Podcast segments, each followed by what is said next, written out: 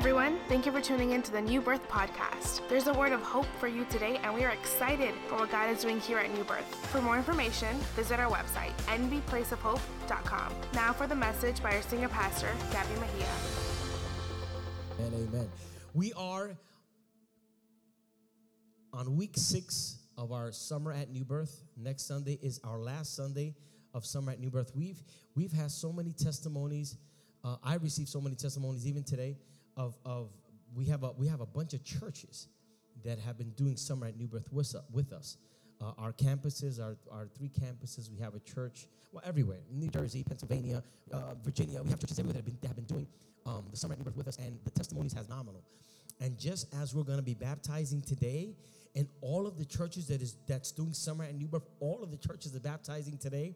So next Sunday, we're going to give you a report of how many people got saved, how many people got baptized in the entire summer to the glory of God as a witness that when churches come together in the name and in the power of that name, nothing can stop the church. And so we're just so excited for that. And then also I want to remind you that August 10, August 10th, um, uh, the Hall of Famer Mariano Rivera will be with us to give, to present the trophy for the championship because we've been playing softball this past, these past four weeks. Um, and so he's going to present the trophy on the 10th. And then Sunday, August 11th, he's going to be with us and we're going to hear his story. He's going to share his testimony by means of a sermon and is going to challenge every single one of us to live life on the mound. We've been called to live life on the mound. And so there's been, uh, we, we, we've been talking about life on the mound because we believe that the moment you come to Christ, Christ positions you to win. Anybody and everybody that comes to Jesus, by default, by default, the moment you come to Christ, you join the winning team. And I want you to let, I want to let you know, I, I know we have all kinds of fans here. We have Chicago Cubs and we have Boston Sox and we have you know, the Cardinals and we have Arizona and Diamondbacks, but ain't no better team like the New York Yankees. I'm a Yankee fan. I'm a Yankee fan. I love the Yankees.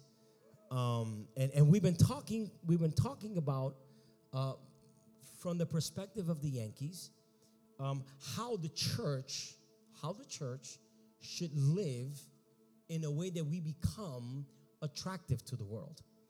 We talked that part of the part of the dynamics in being part of a baseball team is we we have to play to win. You know, every team that plays plays to win. I know people that they just play for the sport. I don't play for sport. I play to win. You know, I, I want to win, and, and and and and God has called us to win, and we've been we joined this team called the church to win. I'm not a Christian to let the devil beat me up and slap me up and do it. No, no. I'm in this to win. That's what he said in Romans 8. We are more than conquerors through him that loved us. So, how many of you guys are here to win? Right. Now, now, now, that, that was week one. Week two, we talked about in order to win, we need to have tunnel vision.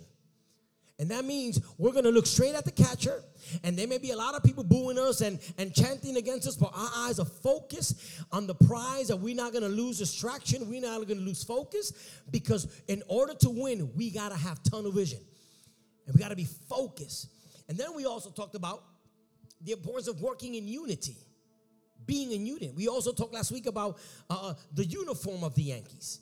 We talked about that they have the N and the Y, which, which is the only emblematic symbol you see in the uniform. We mentioned that none of the Yankee players have their name on their jerseys. Most of the other teams in baseball have the name and the number of the player, except for the Yankees, because the concept of the Yankees is it's a team effort. It's, we don't want to highlight a person. And in this church, the only person we highlight is Jesus. We, we only lift up because he said, If I be lifted up from the world, from the earth, I will draw all men unto me. So that, that's what the church is.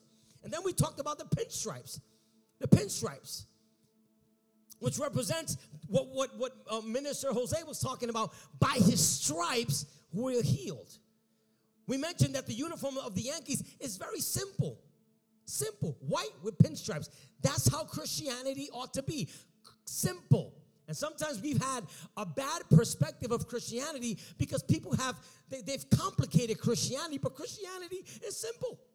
It's supposed to be fun, it's supposed to be attractive, it's supposed to be appealing, and it's supposed to be simple. And Jesus said, My yoke is easy and my burden is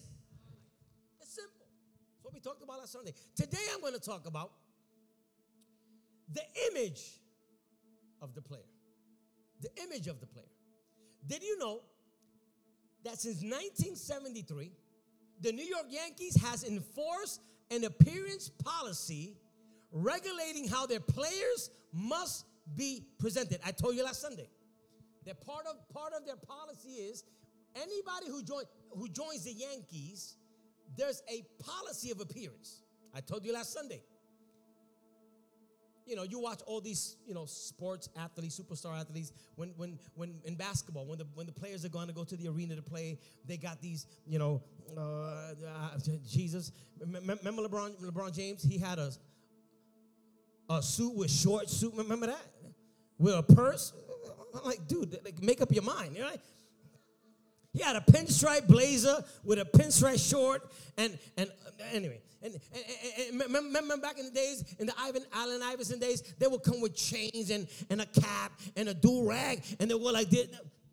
The, the Yankees, whenever the Yankees are traveling to play at another team, they have to wear a blazer, they have to wear slack. They can't go with, with, with chancletas and they can't go with, with Jordan. They can't go No. There's a policy. Wherever they go, they got to represent the team. And let me submit to you that we as the moment we embrace the call of God over our lives, we ought to look not better than the world, but different from the world. We're called to be different. And so, whenever they travel, whenever they travel, they got to be dressed up. They got to look business like. They have to wear business attire because to them is we're not just doing a sport, this is business. To them is we're not doing a sport. This is more than a sport. And that's how the mindset of a Christian should be. I'm not just coming to church because I want to hear three good songs and jump up and no, no. This is business. And we're in the business of winning people for Jesus. We're in the business of having happy homes and having joyful families. So we're going to do business to the glory of God. So to live life on the mound requires you to live a different life. To stand up here comes with pressure. And so today I want to talk about the image we ought to have. And so in 1973, they came up with a policy. And this policy was started by the former club owner, George Steinbrenner. And this is the, the policy. The official policy states that all players, all coaches, and male executives are forbidden to display any facial hair, and scalp hair may not be grown below the collar. So they can't have a goatee, they can't have a beard, their hair cannot touch their shoulders. That's why when you notice every baseball player in the Yankees and everybody in the in the in the organization of the Yankees, they're shaved. They have no facial hair. And Stein, Steinbrenner, he, he adopted this because he was he was part of the Marines. And this, and this was because he wanted the Yankees to have a corporate mindset, a corporate attitude.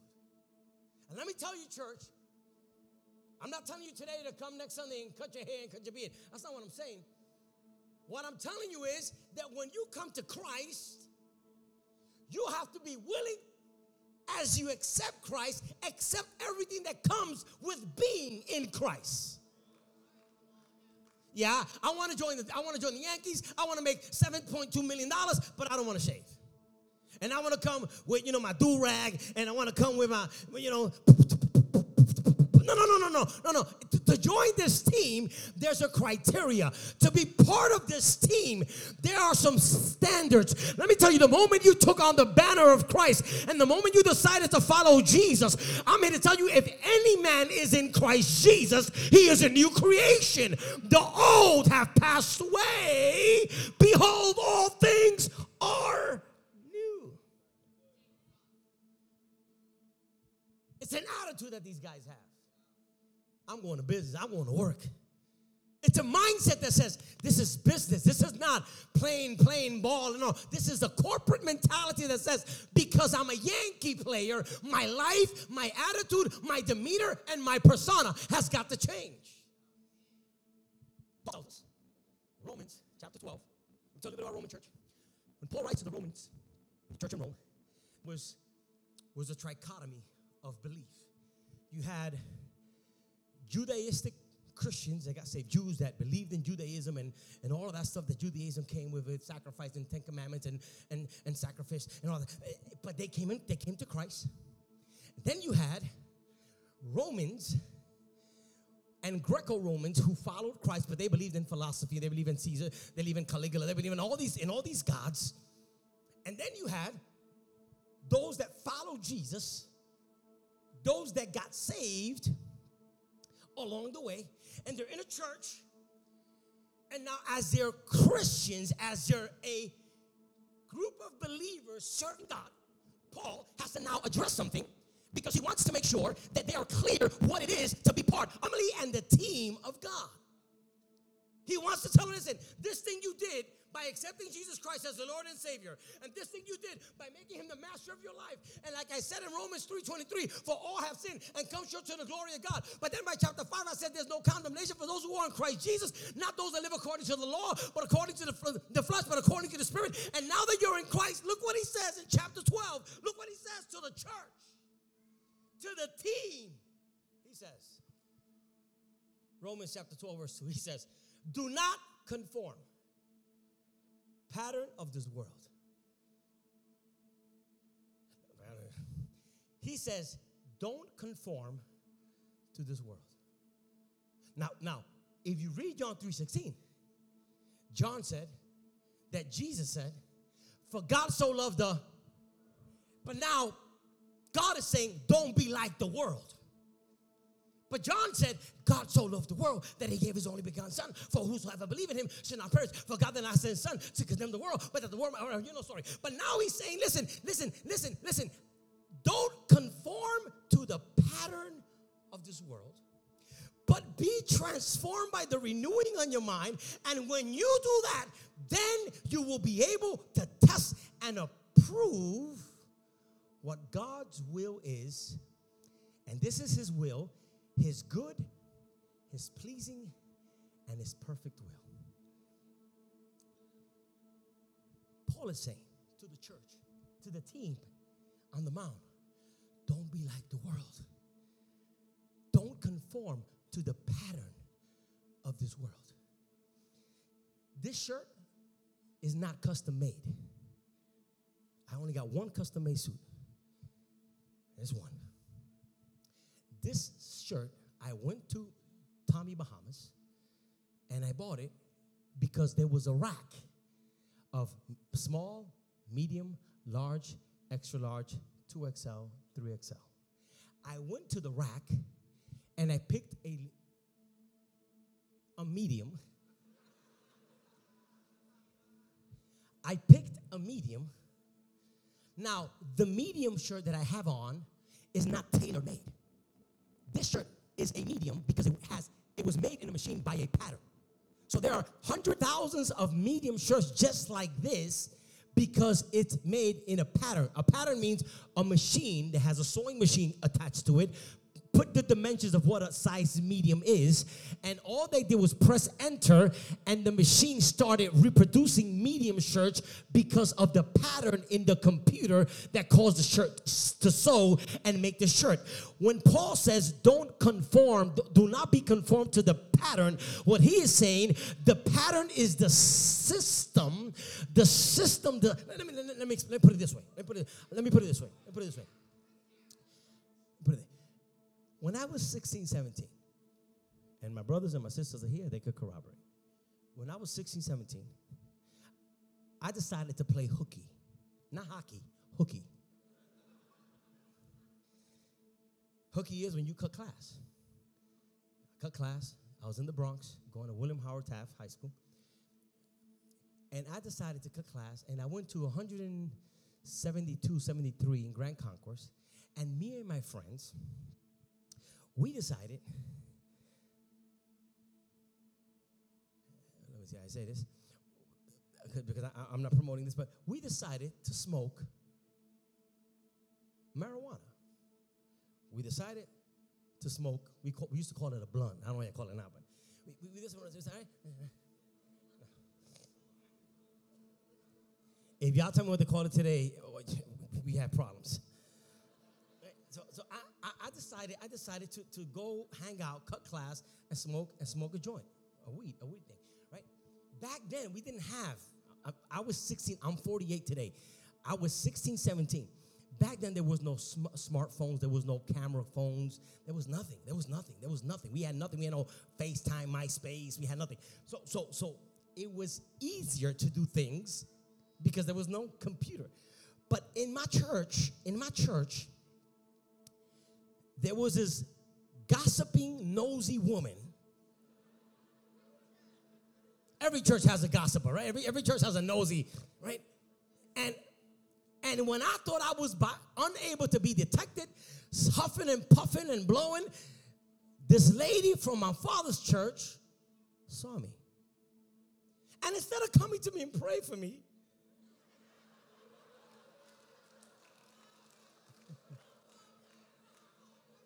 I would have appreciated her right there. Say, Gabby, what are you doing? The power of Christ compels you. The power of She ain't do that.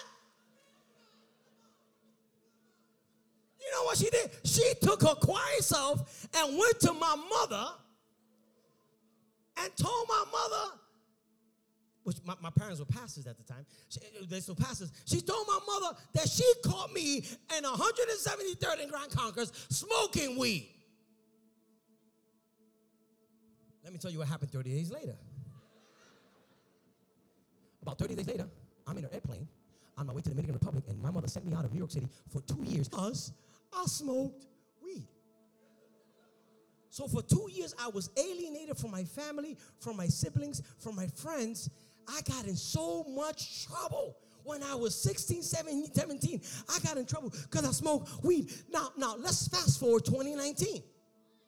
Because now smoking marijuana is legal. When I was 16, I got in trouble, I got beat, I got deported.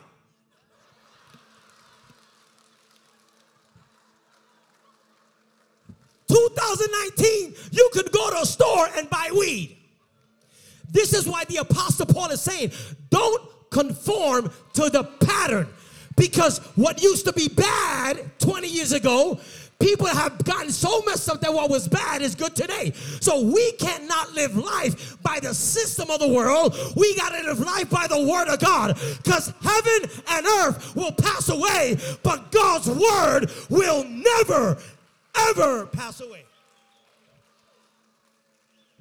Paul is saying, Paul is saying you can't go by the world because what the world says is okay today is not going to be okay tomorrow. And what they say is not okay tomorrow is going to be okay today. That's why, as a Christian, living life on the mound, we got to live life by the word of God. We got to live life by what God says. And I don't care what the world says, what society says, I am rooted and grounded in the word of God.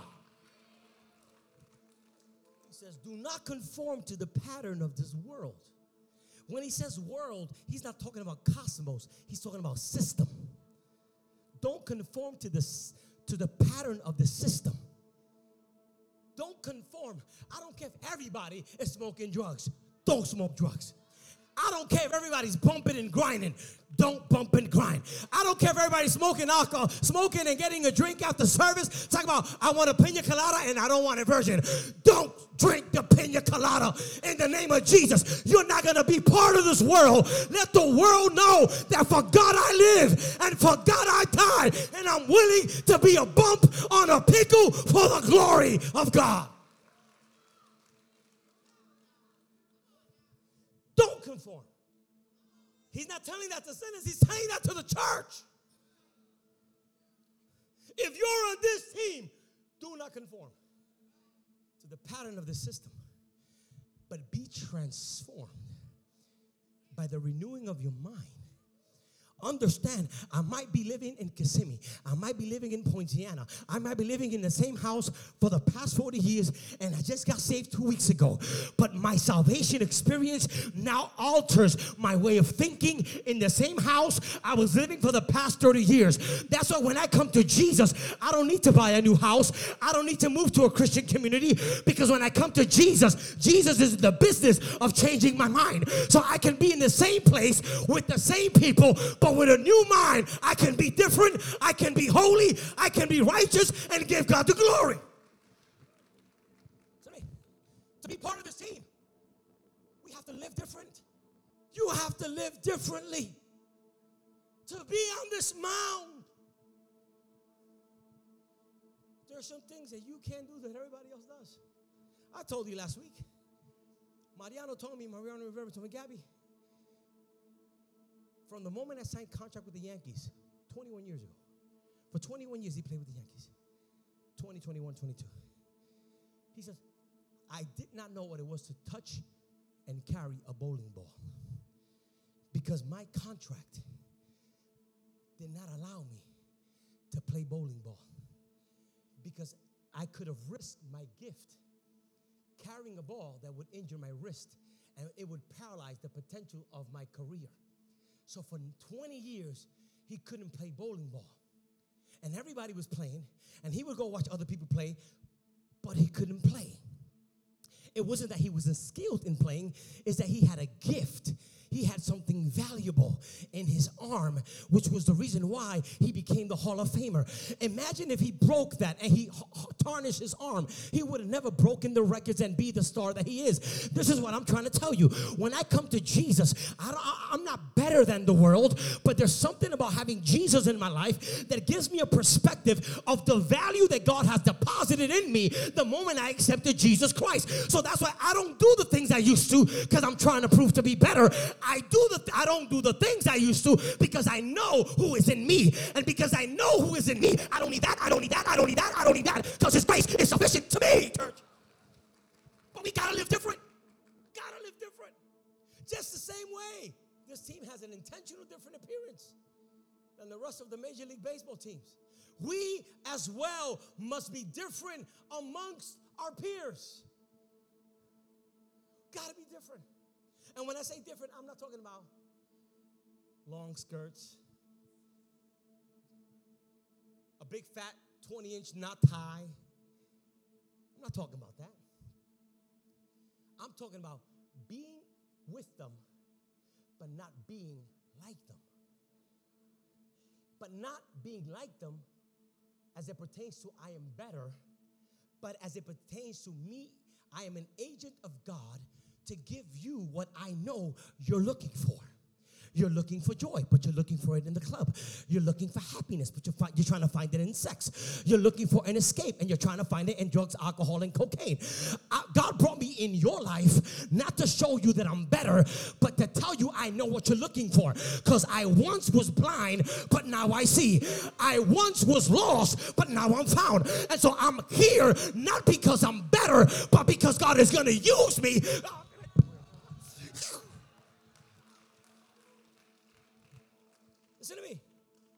There will always be the temptation to be like the crowd, like the rest of everybody else. But your difference has always has, has always got to stand out. Some of us, unfortunately, we yield to pressure quick. We're here and we have a church oh, oh, right after service. The pressure of the people around you cause you to go the other direction. And God is telling you, do not conform to the pattern of the system of this world. We want to avoid. This is why many people yield, yield into peer pressure because we want to avoid being pointed at. We want to avoid people having controversial conversations about us. We want to avoid people mocking us and rejecting us because we're different.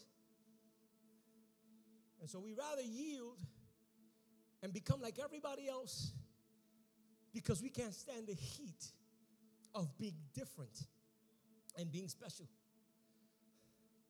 But the truth is that those of us that take a stand on a conviction and are different will always shine in the midst of the crowd. And God is calling us to shine. Now, understand this, church. Christianity is not about being different. It's not about, I'm sorry, Christianity, I'm sorry, is rather about being different, not about being like everybody else. That's why the Bible says if anyone is in Christ, he is a new creation. All things have passed away. Behold, all things are new. So, as a Christian, listen to me, church. I don't care what popular opinion says. As a Christian, we ought to be different. And this goes as far back as the book of Leviticus, chapter number 20, verse 26. Look at the screen and look what it says. You are to be holy to me because I, the Lord, am holy. And I have set you apart from the nations to be my own. I gotta say it again. God is telling the people of Israel, you are to be holy. Listen, holy, God says holiness is attainable, can be attainable by everyone. There's no such thing as only pastors are holy. Everybody has what it takes to live a holy life. And God is saying, You are to be holy to me because I am holy. Now, now, now, now, to be holy, what does it mean? It means to be separated, it means to be consecrated, it means to be different, it means to be apart, apart from the rest. Now, holiness does not mean to be better, it's to be set aside for special use. Let me explain. We, we had we had a family in our, from our church in Spanish service that came yesterday to our house. We had a family in our church. They came to our house. They were putting some stuff in the house, and and and they came right. And when they came, you know, when when, when people come to our house, when people come to our house, um, um, my wife, if you know my wife, my wife is a great entertainer. She's a great entertainer, right? She's great. She's gifted. My wife has the gift of talking uh, in a way, in a literally, no, no, no, no. Hey, listen, I want to sleep with my, bed, my wife tonight. Stop laughing because you make it look ugly. Listen, my wife has the gift of talking that she can literally entertain you as she's communicating. Because she doesn't just talk with her mouth, she's talking with her eyes, she's talking with her hair, she's talking with her hands, she's talking with her feet, she's talking with everything. When my wife talks, it's like her whole body is communicating. It's like it's like a like a 3D movie. It's, it's just crazy. So so so we had we had this couple come over and, and, and, and the couple is there, and, and my wife is just talking, and she's talking, and she's talking, and she's talking, and they're captivating. She's jumping from one topic to another. And, so, and then she leaves a conversation halfway, talks about something else for 20 minutes, come back and finish where she started. I mean, I mean it's like it's like it's like it's like communicating in Inception, a conversation within a conversation within a conversation. It's, a gift. My wife got a gift. So while she's having all that, and, pe- and, and the couple is listening to her, the verse that came to my mind was in the book of Acts when Paul was preaching for so long that a guy fell out the window and he died. Right? So I said, okay. I said, okay. I, I, you know, you know, and and and and, and the, the thing when my wife talks to people is she she could talk to you in a way that you forget. You forget the time you forgot when was the last time you ate. You know, so you could be hungry, you don't even know it because you're just so caught up in her. So she's talking, but I'm like, I know they're hungry. So, so I said, okay, let me go prepare them a sandwich. So I'm making them a sandwich, and, and, and, and, then I was gonna make them coffee. So I went to get coffee, and when I and when I went to to to, to the to the botiquín, what do you call it? When I go to the cabinet, right? The cabinet, um, we, we we have we have coffee mugs. We have coffee mugs, right? If, if, if you're in my house where all my cabinets are, the ones to the right, the ones to the left, they have a bunch of coffee cups, coffee mugs. We have one from Chicago. We have one from New York. We have one from uh, uh, everywhere. I mean, everywhere. We, I mean, everywhere. California. We have nice coffee cup. I'm talking about beautiful coffee cup. Matter of fact, uh, uh Christian gave me a coffee cup uh, from a couple of, like in December, and it's the Thor, it's the hammer of Thor. So I got a whole bunch, a whole bunch Batman coffee cup. I got a whole bunch of coffee. So when I go and I open it, wow, look at all those nice coffee cups. But but right. So as the coffee is brewing, I, I took out three of those cup coffee mugs to put the coffee in. Then I remembered, and I said, wait a minute. We've never used these coffee mugs before. So I took them back. They were beautiful. I took them back. I put them in in the cupboard, and I went to the all the way in the right side, and all the way in the right side, you have the white ones. Right, and those are the ones that we oh they have no decoration, they have no color, they have no it's just white. And I went in there and I got those and I put the coffee on those. Now, why didn't I put the coffee cup the coffee on the ones with the color. Because in my mind i already assume that that's not th- those are separated to, to the beauty of the appealing of the eye. Those are separated but they can never be used. When i came to jesus god didn't put me on the side of the cupboard of the beautiful ones that can be touched. God set me apart and he put me on this side so that people can use me for the glory of god. When the bible says you've been set apart it's not set apart and never be touched by the world. You've been set apart so that God can pour in you, so that when others come to you, they can taste and see that the Lord is good. But you cannot give a good impression of God if your life is not holy and ready for God to use it for His glory. And we have church people that they want to live life on this side of Christianity. But that's not to be holy. God doesn't make us holy to be special. He makes us holy to be used for a specific assignment. He sets us apart to use us for an assignment. So we've been called. He says, You are to be holy to me because I, the Lord, am holy. And so the result of our lifestyle must be different. The result of our lifestyle must cause us to stand out. The world, listen, the world wants to be like us, like Christ, like Christians. They just don't know it. And so they're looking for everything, everything, everything. But what would happen if we would represent God in such a way that we become so attractive to the world? The world says, no, to be a Christian, I got to do this, I got to do that, I got to stop doing this, I got to do that, I got to this, I got to that, I got to this. And all these rules, when God said, come to me, all you who are heavy laden and burden, burden, and I will give you rest. We have to make this thing called Christianity attractive again. This is not the bad news, this is the good news and everybody likes good news. Why is it that this is good news and people don't want to come to Jesus? It ain't because of Jesus, it ain't because of what he did for us. It's because sometimes we don't represent him well because we try to be like them and they're saying, I don't want to be like me. I don't want to do what I'm doing. And when I look at you, you're doing the same thing I'm doing. I don't want that, I want something else. The result of our lifestyle must be different. It's got to be different. The prophet Jeremiah tells us speaks to him and says, Therefore, this is what the Lord says. Jeremiah 15, 19. If you repent, I will restore you, that you may serve me. If you utter worthy, not worthless words, you will be my spokesman. Let this people turn to you, but you must not turn to them. God is saying, leave that verse there. He's saying, listen, if you if you repent, I'll restore you. I'll make you better. And then after I restore you, here's what I want you to do serve me. We have been restored by God to serve. We have been restored by God to win others for Jesus. We have been restored by God to serve. And He says, and if you do it, I'll make you a spokesman. If you do it, your life, your witness, your testimony will speak louder than any preacher on a Sunday afternoon.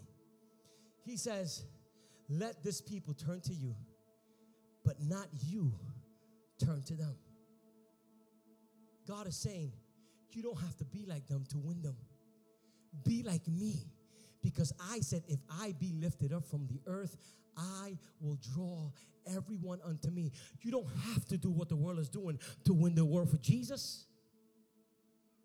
You know, Pastor, I want to win my friends for Jesus. So tonight there's a big, a big, a big reggaeton concert, and so I want to go over there, right? And I'm gonna go. I don't have to to win people to Jesus. Pastor, Pastor, my friends, my friends are gonna go and they're gonna go, they're gonna drink Bacardi, they're gonna go get drunk, and they're gonna go get, go to party and I'm going to drink, right? Because no, no, you don't have to do that. All you have to do is be a son of God, be light in the midst of darkness, and let the light of Jesus shine to you so that when they look at you, they say, Why are you happy and you haven't taken a sip? Why are you joyful and you haven't smoked drugs? Why are you happy and you're not sleeping around? Because the joy that I got, the world didn't give it to me, and the world can't take it away. This is the joy of salvation. Do you want it? He says, Don't be like them. Let them be like you. We are in the world, but we are not of this world. We're, we're pilgrims. We're not of this world. This is why Jesus right before he almost finishes public ministry. Jesus is about to go to the cross shortly after, and he goes to pray. John 15, John 16, John, he's just praying for the people called his disciples who joined the team. For the people called the disciples, those 12 men that decided to get on the mound and say, Wherever you go, Jesus, we're gonna go. And look at what Jesus prays to the Father pertaining to his disciples. In John 17, verse 15, 18, it says, My prayer is not that you take them out of the world but that you protect them from the evil one. They are not of the world, even as I am not of it. Sanctify them by the truth. What truth? Your word is the truth. And as you sent me into the world, I have sent them into the world. God is saying, I don't want them to be like the world. But then he says in John 3:16, for God so loved the world. How could you love the world and then don't want them to be like the world? Because the world in John chapter 3:16 is not the same world as in John chapter 17. When John says they, they, they may not be like the world, he's talking about that they don't live by the systems of this world that they are not conditioned to the mindset. I, he says, I'm in this world, but I am not of this world. I came to this world, but I am not. That's why when Jesus came, he came with a different mindset. He had a mindset of kingdom. So God is saying, I, not, I don't want you to leave the world. I don't want you to leave your environment. I don't want you to leave your friends. I don't want you to disconnect from the world. But don't be like the system of the world. Be a light in the midst of darkness so that my light may shine and you may and they may glorify the Father who's in heaven. He says, protect them from the evil one. They are not of this world, even as I am not in it. Sanctify them by the truth. So our image, our image, which is the image of Christ, our image must stand out. Did you know that the Yankees, they've been ridiculed and mocked and laughed at and talked about because they decide to not sh- to shave? and because they decided not to be like everybody else, they've been talked about. But they did not allow and the mocking to limit them from winning championships. The focus on them not growing beard, they're focusing on winning chips. In Ephesians 4, we learn that we must not live like the world if we want to win the world. Paul writes to the church in Ephesus, I'm almost done. Paul writes to the church in Ephesus, no, I'm not almost done, not yet. Paul writes to the church in Ephesus, Let me give you the backdrop of Ephesus. The church in Ephesus is the same church that in Revelation, God says, I have something against you. You left, you lost your first love. But the church of Ephesus, theologians believe that that was the biggest, greatest, largest church in its time. One of the biggest churches. The church of Ephesus was was was was was in existence in a polytheistic mindset, philosophically speaking. There were multiple gods, people who worship animals, the goddess Semiramis, the goddess Isis, the god Eglon. They worship all these gods. Then others worship Caesars. You had to worship Caesar. If not, you get killed. So people have to work. So there was there was so many types of worshiping going on. Then you had you had like uncontrolled disorderly desires. People were sleeping with donkeys and horses. You don't believe me? Study Caligula in history. It, it, it, it was, it was fathers sleeping with their sons' wives. It was a chaos. It was a chaos. It was chaos happening. There was, there was a lot of mess happening in the time of the church of Ephesus. And Paul is writing this letter and he's trying to tell them, listen, listen, listen, listen. Because in chapter 6, he's to tell them, put on the whole armor, you be like Christ, and the breastplate and the shield of faith. But before he gets to that, he's got to teach them and show them to have the full armor of God. This is what we got to do first. Ephesians 4 17, 24, he says, So I tell you this. Again, these are Christians. And insist on it in the Lord that you must no longer live as the Gentiles who used to do all that stuff I told you in their futility of their thinking. They are darkened in their understanding and separated from the life of God. Why? Because of the ignorance that is in them due to the hardening of their hearts. Lost all sensitivity. They have given themselves to sensuality so as to indulge in every kind of impurity with a continual lust for more. You, however, did not come to know Christ that way. Surely you heard of him, were taught in him in accordance to the truth that is in Jesus. You were taught with regards to your former way of life to put off your old self, which is being corrupted by his deceitful desires. He says, You have been called to put out your old self, to be made new in the attitude of your minds, and to put on the new self, created to be like God in true righteousness and holiness. He is saying, Paul is saying, Guys, guys, you can't put on the old self. Let me tell you what he's trying to say in the Greek. This was a form of punishment in the time of the Bible. The Romans, who are horrible, when they wanted to punish prisoners, you know what they would do? They would take a person that died and tie him on the back of a prisoner and let the dead person rot and decay on his back. God is saying to this church, when you are in Christ, you can't put on the old man. You know that some of us, we go into our spiritual man cemetery and we dig up our own spiritual man and we put him on our back. And every time we leave the church Monday through Saturday, we have the stench and the rightness of the old man. God is saying, if you are in me, don't go digging up your old self. Don't go digging up that man that died, that died in sin. No, no, no. You got to leave him in the sepulcher and you got to put on the new man. To be like God in true righteousness and holiness. And then he continues, verse 25. Therefore, I each of you must, and now he's going to explain what are the things that are pertaining to the old man. He says, Therefore, I, each of you must put off falsehood. Let me give you my Gabby translation. You must put off your lying spirit and speak truth to his neighbor for we are all members of one body. In your anger, do not sin. He says, Do not let the sun go down while you're still angry, and do not give the devil a foothold. He who has been stealing, now everything I'm mentioning does not mean that these are the things that God, these are the only thing God don't want you to do. These are the things that God is addressing to the businesses. Pastor, I don't lie. Pastor, I, I don't got anger. If you're a hypocrite, mama, you, you fall in the same boat, okay? Do not let the sun go down while you're still angry. Do not give the devil a foothold.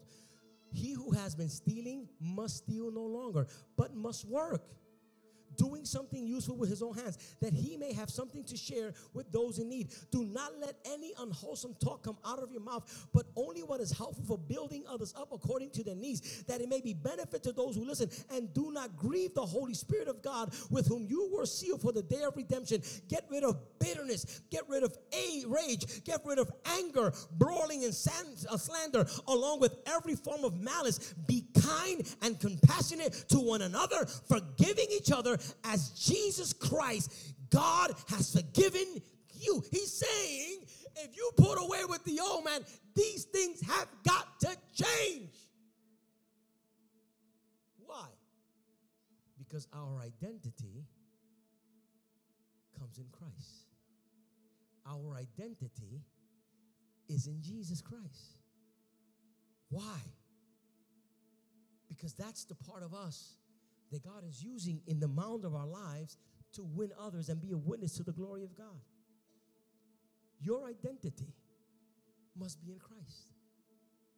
Peter writes to the church in Minor Asia, which is today Turkey. He writes to the church in Minor Asia.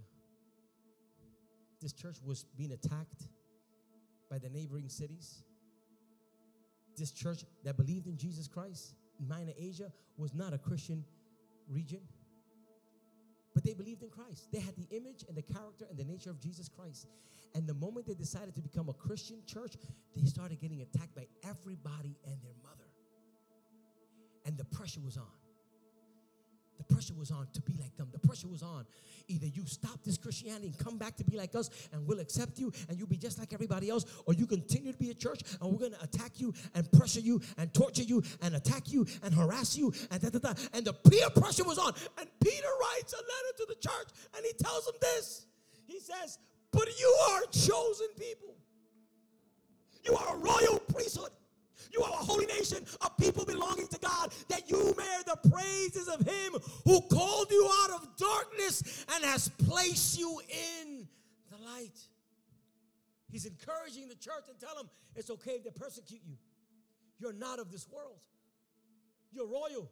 You're priesthood. You're a holy nation. You're a people belonging to God.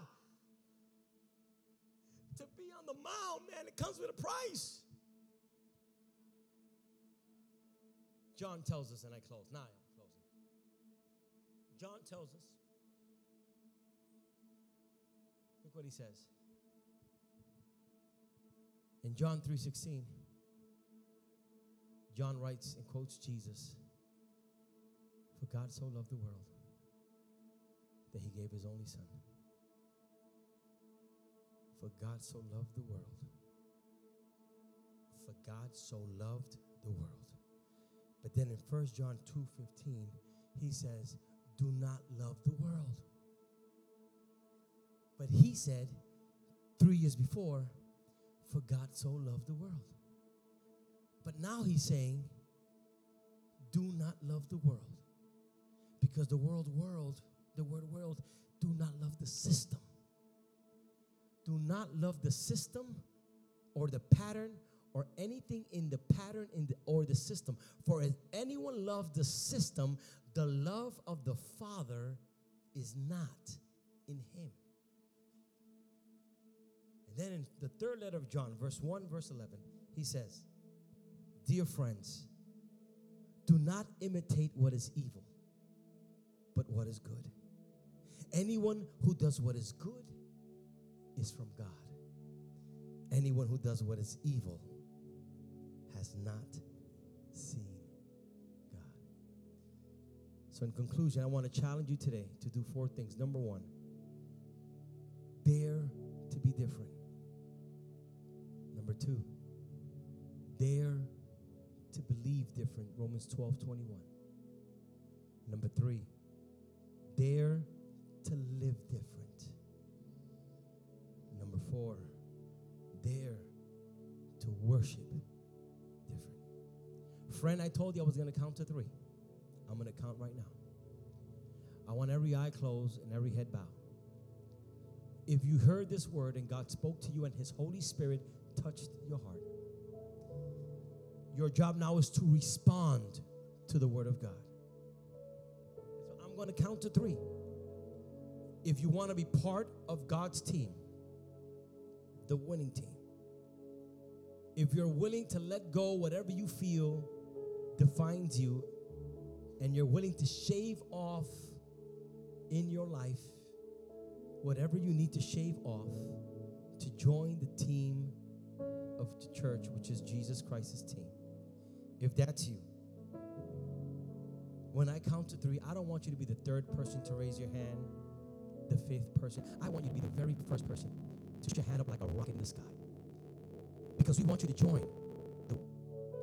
Now, two things is happening right, right now. God is telling you through His Spirit, raise your hand at the count of three. But then your nerves and even the enemy perhaps is saying, don't do it. Don't do it. It's going to be embarrassing. But God is telling you, give me an opportunity. Join my team so that you could win. So every eye closed, every head bowed. At the count of three. I want you to raise your hand to the glory of God. Are you ready? One, don't be afraid. Today is your day of salvation. Two, you're going to join the greatest.